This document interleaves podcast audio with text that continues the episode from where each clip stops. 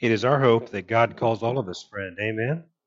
And we want to see God call more people into a relationship with Him. If you have your Bibles ready, let's turn to Ecclesiastes chapter 2 today, and let's talk about the lessons from the book of, of Ecclesiastes.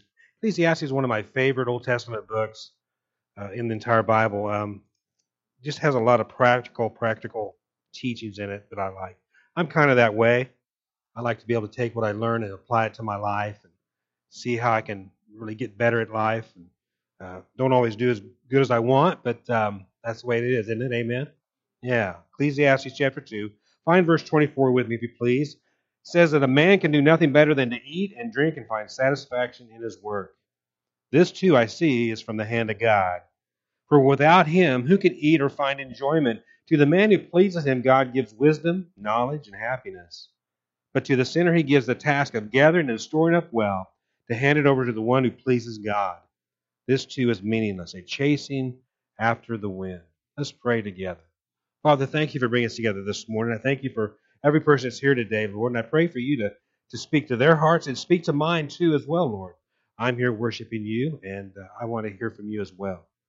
Father, I, I want to be called your friend. I want everyone here to be called your friend. I want more and more people to come to know what it means to be a friend of God, that you would call us your friends, and that you would love us so much that you'd send your own Son to this world to take our punishment and our, our suffering on himself. We thank you for that, Lord, that wonderful gift. That gift of knowing you, that gift of being in a relationship with you, that gift of salvation, We pray we see more of that happening uh, every day and every week. Father, as we go through your word this morning, I pray for you to speak and guide and direct each and every one of us. Guide my thoughts and words as I speak and try to teach from your word. I pray, Father, you'd use me for your glory and that the people would hear your voice speaking through me and, and through your scriptures, and that your spirit would move each and every one of us, Lord, closer to you. Father, thank you for the privilege and the honor of being called uh, your servant in this way, that I can share your word. And I thank you for the songs we sang. I thank you for the video that we watched that, that reminds us, Father, of how much you love us and, and how important it is for us to know you. Father, we pray for all of this and for your glory in Jesus' name. Amen. There's all kinds of views of the Bible today. All kinds of views. People have different opinions about the Bible and what it means and what it says and what it's for. Lots of people have different ideas about the Bible. People, uh, people study the Bible for various reasons. Not all just to know God, but just to study it. Some people say the Bible promotes a philosophy that simplifies life's most difficult problems, its most troubling issues. It tries to simplify everything down. This is what people really do you think the Bible does. That it gives easy answers to life's most difficult questions. That God is standing by to fix our every problem and meet our every need as if He was our bellboy at a hotel, right? And if He doesn't do that, well, you just didn't have enough faith. That's what a lot of people will say. But the Bible's primary message, its primary purpose, is the revelation of Almighty God. It reveals God to us in who He is, in His character, His nature, His plans, His desire for us. He has this great desire for you. Did you know that? That's why Jesus said, You are my friends. I call you my friends. And, the, and while the Bible deals with many aspects that are spiritual in nature uh, and are more otherworldly, the Bible actually has a lot of practical things to say about living in this world. Things that we can take and apply to our lives and begin to experience blessings from in this world. This world that we live in today that's very fallen and, and very oppressive at times. A world that often disappoints us. Has anybody ever been disappointed in life? I think we could all say yes. We've all had disappointments in life that overwhelms us. Oftentimes, life, something happens in our lives, overwhelm us, right? An illness, a disease, the death of a loved one, and misery. There's a lot of misery in the world today. I don't think many of us here in America really understand truly what misery is. Think about that misery. It's a very extreme word. We don't want to ever go near it, do we? Think about the misery of the grandfather who dropped his granddaughter out that window on the cruise ship just about a month or so ago. She fell 11 stories down to her death. His own granddaughter, he, he didn't know the glass wasn't there. He didn't know the window was open. And he was just holding her up to look out the window and he dropped her. Think of the misery in that. Think of the misery of Kayla Mueller and her family. You know who Kayla Mueller was? Kayla Mueller was a um, refugee and a, uh, an aid worker in Syria during the Syrian war. She was captured a year or two ago by ISIS, and they, they tortured her, they raped her, uh, they kept her prisoner. Eventually, she died in captivity. Did you know that some of her captors actually took her out and went to other captives and said, Look, this is Kayla. She's renounced Christ. She's now a Muslim. And she would stand there and say, No, I haven't. She wouldn't give up her faith in Jesus for anything. That's what misery really is. And her family is still suffering her loss. For most of us, life is kind of mundane. Isn't that true? Right? Amen? Kind of mundane. Every day is like the day before. Every day is just kind of I get up, I go to work, I go home. Every day I get up, I do this, I do that, I'm I go to bed. How do we deal with life like that? Life is kind of mundane, kind of loses its meaning in some ways.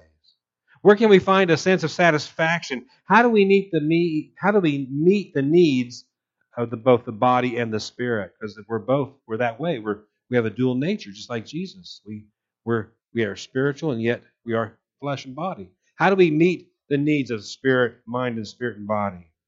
I believe the answer to all those questions I've just asked is found in a relationship with God. A personal relationship with God that is vibrant, alive, and something that we have to seek on our own and together as well. We have to really push out on our own and seek this. In Matthew chapter 6, verse 31, listen to what Jesus said. He said, So do not worry, saying, What shall we eat or what shall we drink? Or what shall we wear? For the pagans run after all these things, and your heavenly Father knows that you need them. But seek first his kingdom and his righteousness, and all these things will be given to you as well. Jesus said, Look, get your life in priority. Make your priorities right. Make sure you get your life in line with God. Yeah, you need to eat. You need clothes to wear. You need a place to live. You need to have health care. You need to have all these things. But first seek God. And God will take care of these things. You'll be you'll get taken care of. Things will come together. I think there's a lot of wisdom in that. The book Ecclesiastes is often ignored because it begins with the author kind of crying in many ways. He begins this book by saying, meaningless, meaningless. There's nothing in life that has meaning. Kind of crying about his life, kind of down and discouraged. You ever? I get that way. He's asking, I get that way. I get down and I, I struggle to figure out what's going on. My life is meaningless. And she just kind of laughs at me and makes fun of me and gets me going again. You know? Maybe that's what he needed. I don't know. But the purpose of Ecclesiastes, really, if you read it all the way through and if you pay attention to what the writer says, is to turn us away from the troubles of this life, the discouragements, and the things that really bring us down, and to refocus us on our relationship with God. Because that's where we're going to find our meaning in life. We're not going to find our meaning in life in in in, uh, in, in in trying to get rich on Wall Street or or or you know doing something like that or or putting all of our energy into something of this world. We're going to find our meaning and purpose in our relationship with God, and then He'll add to us the things that we need to live, and He'll add to our lives what brings us some more joy, more happiness, and He'll be the author of those things. To that, to do that, to really focus on God to really put our relationship with Him as the priority, we have to understand what life is. So if you have your outline on the back, get ready. Number one, I want to ask this question of you. I want us to think about this. What is life? Ecclesiastes answers this question. It really does. The Bible does elsewhere as well, but Ecclesiastes really zeroes in on this. What is life?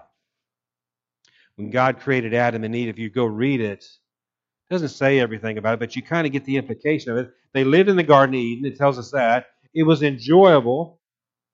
It doesn't say that exactly, but you can kind of get the impression from Genesis chapter 1 that it was a very enjoyable place. It was a great life. They had peace. They had abundance. They wanted to eat something. All they had to do was go pick and eat it. Isn't that amazing? Wouldn't that be great? All you had to do to have a meal was go to a tree or a bush and pick what you needed to eat and take and eat it. They didn't have any enemies. They didn't have any crime. They didn't have street lights or seatbelt laws or any of those kind of things. Nothing. They just they had a good life, but then they sinned. Then they sinned, and part of their punishment was that life became hard. So if you want to know who to blame, well, you really can't blame Adam and Eve because they're long gone. See, our problems are our problems, right? That's right. But it all began there. Life became hard. In Genesis 3, verse 16, God told Eve, I will greatly increase your pains in childbearing. With pain, you'll give birth to children. That verse, by the way, implies that she was going to have children anyway. Before sin ever was entered into the world, before they ever fell in sin, she was going to have children. And God says, I am going to greatly increase your pains in childbearing. Pain, you'll give birth to children. And ladies, if you've ever given carried a child, you know exactly what that means. Not just the act of giving birth, which could take a day or two, but just the act of carrying a child, loving that child, maybe losing that child in, in childbirth or losing that child as a miscarriage or whatever. A lot of pain there, isn't there? Genesis 3, verse 17, God told Adam, Cursed is the ground because of you. Through painful toil, you will eat of it all the days of your life. It will produce thorns and thistles for you, and you'll eat the plants of the field. By the sweat of your brow, you will eat your food. I grew up on a dairy farm. 70 cows, 70, 80 cows a day. Twice a day we milked those cows. Seven days a week. Where we did anything else, we milked those cows. Baled hay, cut corn, all that stuff. Fed calves. Winter, summer, spring, and fall. Every day. Somebody had to do it. It's hard work. Before that, Adam didn't have to work hard. All he had to do was go and gather. Everything was taken care of. Everyone, every need was met. And when they sinned, when Adam sinned, God said, You're going to have to work really hard from now on. And here you and I are. Here we are, generations later, living in a world that in some ways is easier, right? Anybody want to push a push cart to Colorado? To settle Colorado? To be a miner? In, not me. But people did it, right? they rode wagons all the way to California you know? I don't want to do that either. Some days, some day, in some many ways, life today is much easier, but in other ways, it's still hard. We still have what? Disease. We still have cancer. Still have all these diseases. We still have poverty. And all the wealth in America, America is a very wealthy country. And yet, in all of the wealth that we have, we still have poor people. We struggle to get by. We still have crime. Still have criminals. Even technology has failed to make life really easier. Actually, in many ways, technology has made life harder. You know? There's lots of things that I love about a cell phone. You know, I love cell phones. I mean, I can't remember. We went we went all the way to South Dakota in the 90s. I don't think we had a cell phone. If we did, it was a pretty basic cell phone back then. I can remember my whole life not having a cell phone. And if I broke down on the road, I had to hope somebody would help me out. Give me a ride, help me fix my tire, or whatever. But if you have a cell phone and, a, and an insurance plan, guess what? Help is right there. I like that.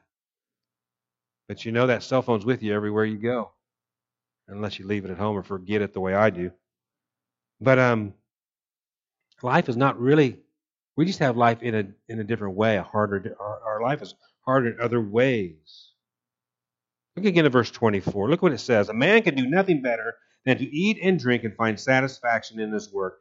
This too I see is from the hand of God. You know, this is a really amazing verse. A man, a person, can do nothing better than to eat and drink and find satisfaction in his work. This I see is from the hand of God. What the writer is saying here is very simple. He's saying, learn to enjoy life. We have to learn to enjoy life.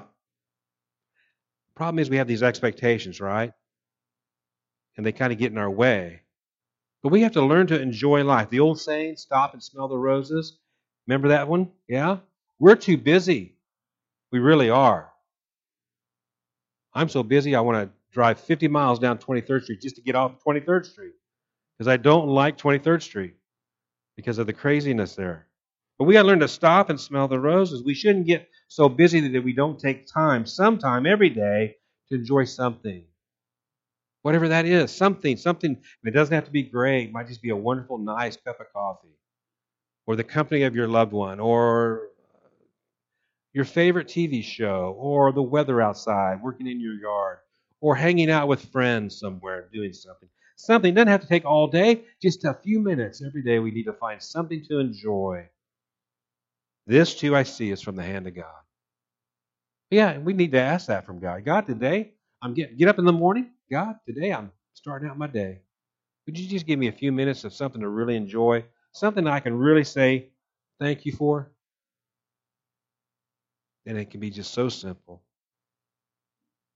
How do we do that, though? You know, how do we do that? How do we really do that besides praying about it? By not living for the wrong things. I think that's one way.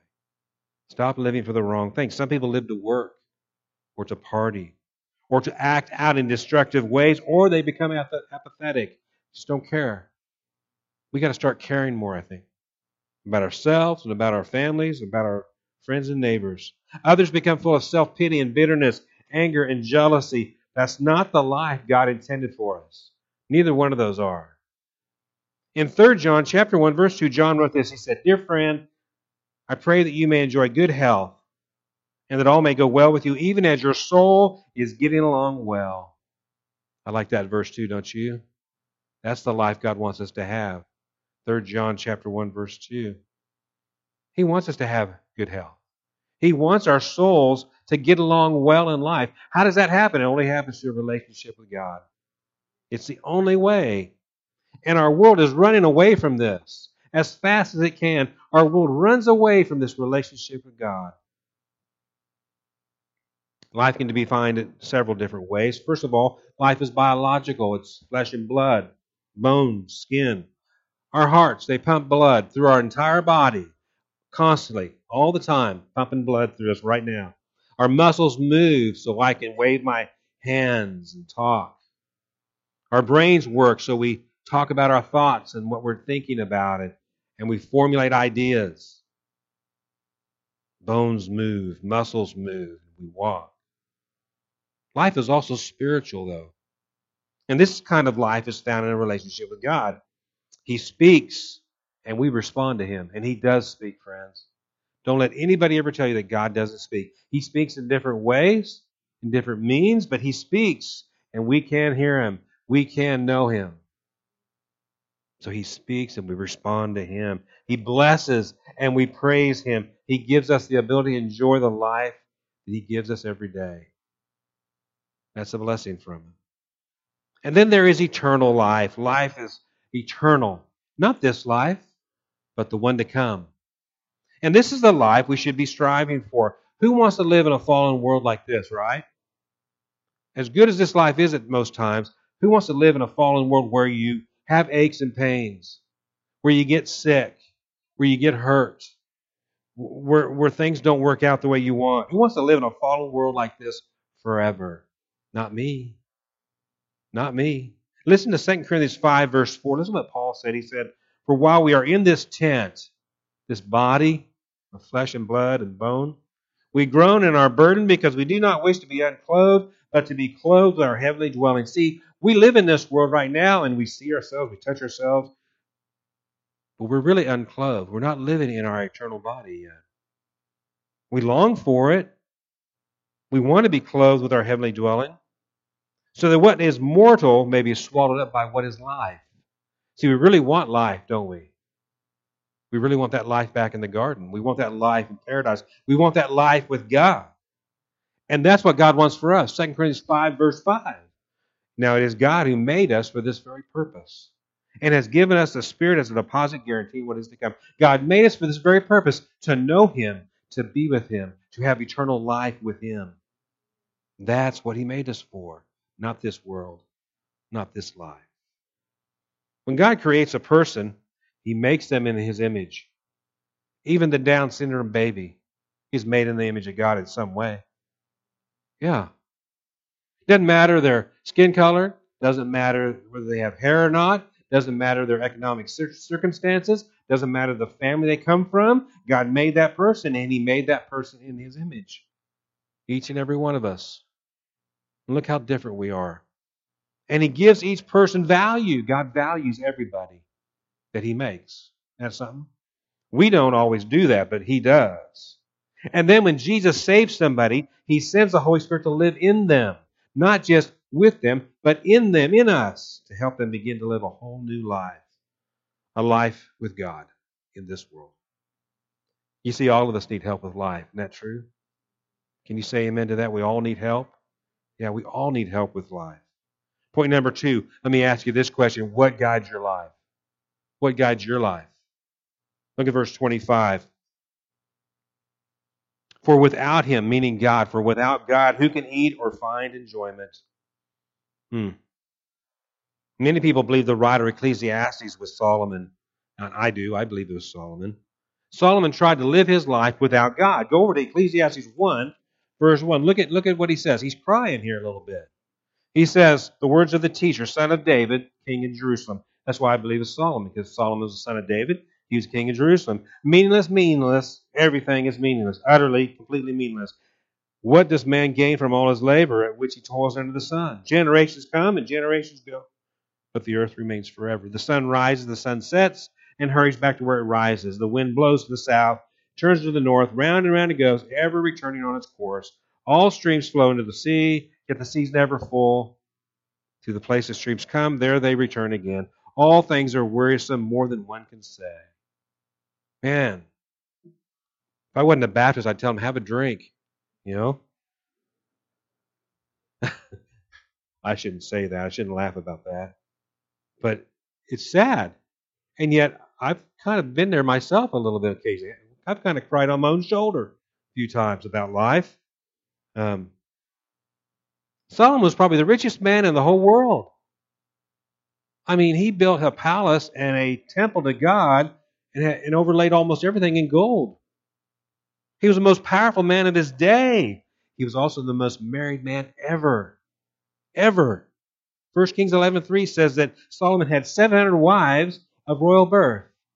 Dang! 700 wives. And 300 concubines. Now, if you ever wonder what a concubine is, just think girlfriend. He had a girlfriend. 300 girlfriends. He was a perpetual teenager. He's high school for his whole life. 300 girlfriends, 700 wives. He didn't deny himself anything. If he wanted something or anyone, he always got what he wanted. I know people like that. That kind of living leads to dissipation. You know what dissipation is? Dissipation is the throwing away of something of great value. He was throwing away his very life, trying to find meaning in his life through all these wives and all these girlfriends and all the money he could store up and get from people and, and just having things. If he wanted anything, he got it. Dissipation as a lifestyle is meaningless, it's joyless, it's unfulfilling. And yet we all know people like that on a smaller scale than Solomon. Eventually, Solomon realized everything without God is nothing. Isn't that true? Everything, if you can, if you're the richest person in the world, everything without God is nothing. I like to read biographies of people just to understand what their lives are like. And I've read a lot on um, movie actors, John Wayne. If you read John Wayne's life story, he wasn't a very happy life. Here's his hero of the screen. Had a horrible life, really, but it was all his own fault. I mean, he was married like three or four times, and his marriages always ended up bad. And he drank, oh, excessively drank a tremendous amount of alcohol, and he wasn't happy. Went broke several times. Think of Howard Hughes. Anybody know who Howard Hughes was? Billionaire. He was a recluse. He was a solitary man. Didn't trust people. Was paranoid. Died alone. Died horrible death. I mean, a lonely death, a sickly death, died very slowly.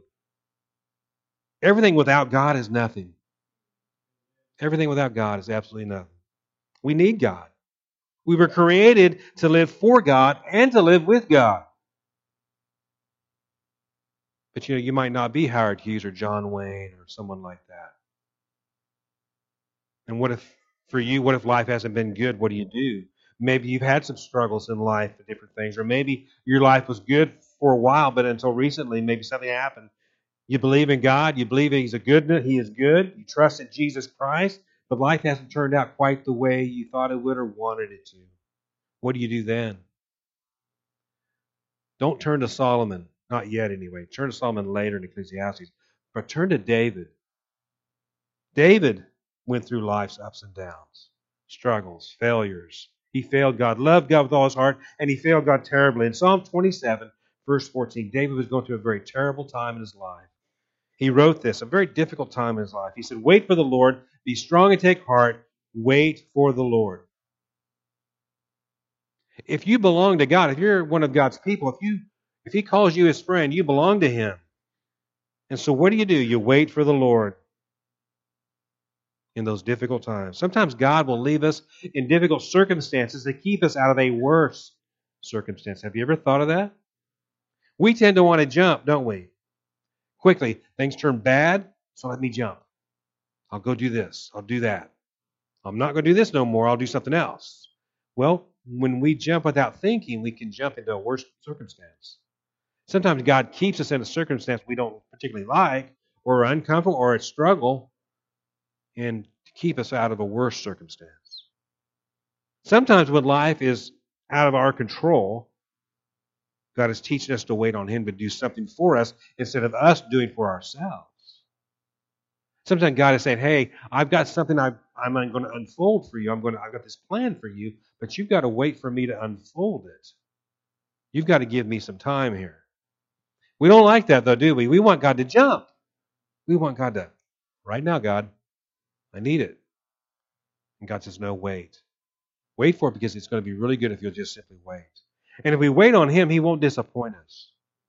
He'll give us what we cannot achieve on our own. He really will. So, point number three what do you do with the life God gives you? What do you do with the life God gives us every day as we wait or as we go through a difficult circumstance? Look at the beginning of verse 26. To the man who pleases him, God gives wisdom knowledge, and happiness. Just give me an amen if that sounds good to you. Amen. Yeah. To the man who pleases him, God gives wisdom, knowledge, and happiness. Pleasing God is our greatest duty in life. It's our greatest duty. We just don't think about it that way. How do we do that? We trust Him. It all boils down to trust, to faith. We have to trust God. We have to trust God. We trust Him to work on the things that we can't do, the things we can't work out, things that we can't manage. What pleases God more than anything else is our having faith in Him. Now, I'm not talking about being lazy or careless. The Bible tells us to work, right? So it's not like you say, well, I'm just going to quit my job, stay home, and God's going to send me the food and pay the money that I need to pay my bills. That's not what I'm talking about here. Don't be lazy. Don't be careless. The Bible tells us to work so that we can provide for ourselves and families.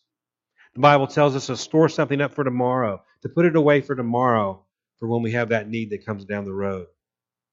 And the Bible tells us to live our lives so that we please God. And all of that takes faith. All of it takes faith. Look at the next part of verse 26. But to the sinner, he gives the task of gathering and storing up wealth to hand over hand it over to the one who pleases God. This too is meaningless, a chasing after the wind.